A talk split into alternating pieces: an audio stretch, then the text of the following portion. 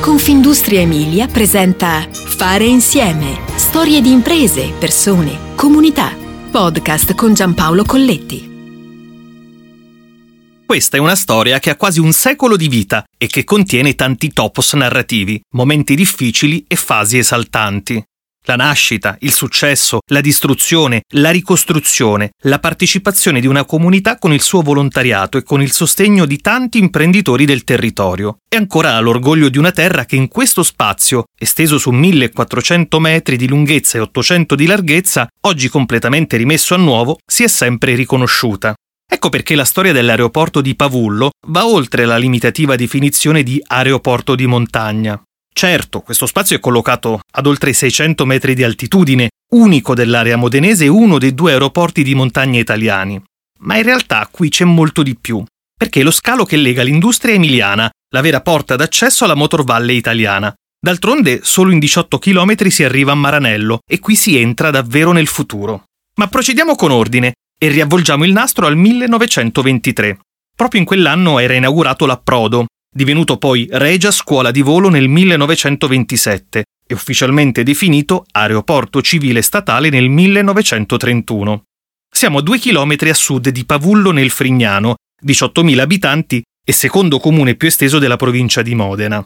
L'aeroporto oggi è utilizzato per l'aviazione generale, quindi business aviation e voli da diporto e sportivi o per l'esercizio di funzioni di protezione civile e soccorso. Sin dall'inizio ha ospitato la prima e più importante scuola d'Italia per il volo a vela.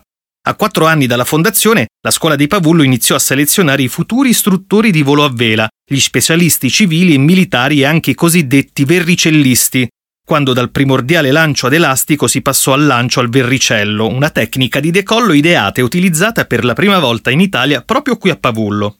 Poi l'arresto sul finire della Seconda Guerra Mondiale e la ripresa negli anni 60, grazie ad una comunità di paracadutisti sempre più crescente.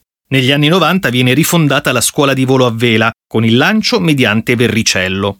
A partire dal 2003 iniziano i lavori di ristrutturazione con la nuova pista asfaltata, i piazzali per aeromobili, le recinzioni, gli alloggi, i servizi antincendio e i distributori di carburante.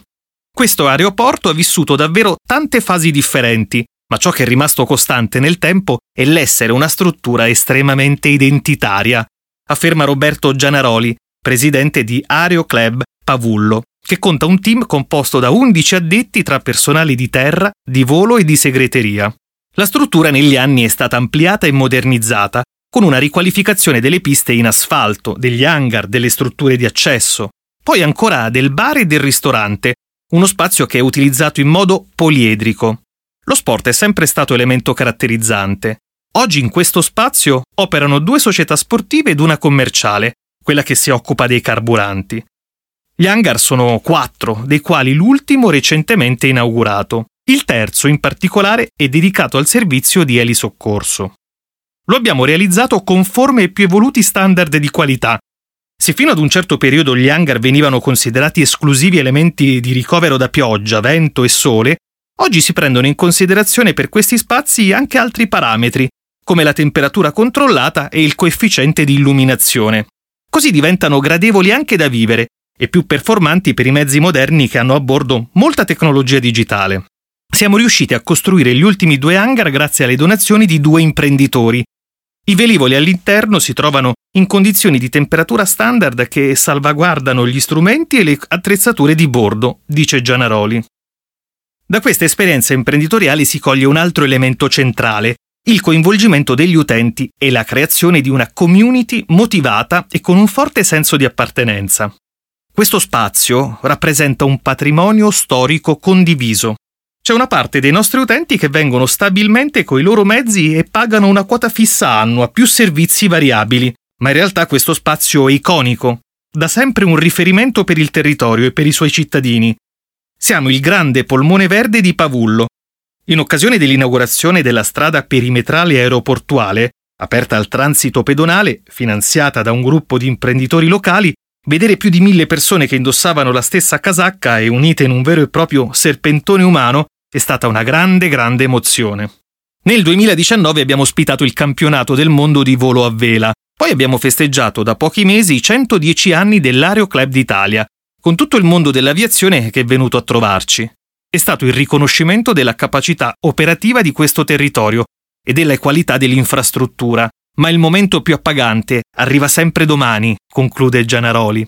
Il piano quinquennale si chiuderà nel 2025. Si potenzieranno la pista di volo, i raccordi e la viabilità esterna. Si costruirà una nuova torre di controllo con gli uffici operativi. Nascerà un centro servizi di accoglienza per i piloti, una sala polivalente e saranno fabbricate nuove cucine per il servizio di ristorazione.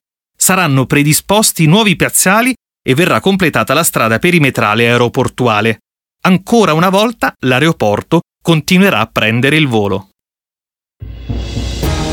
Fare insieme ti aspetta alla prossima puntata. Puoi ascoltare tutti i podcast sul sito www.confindustriemilia.it slash podcast e sulle principali piattaforme digitali.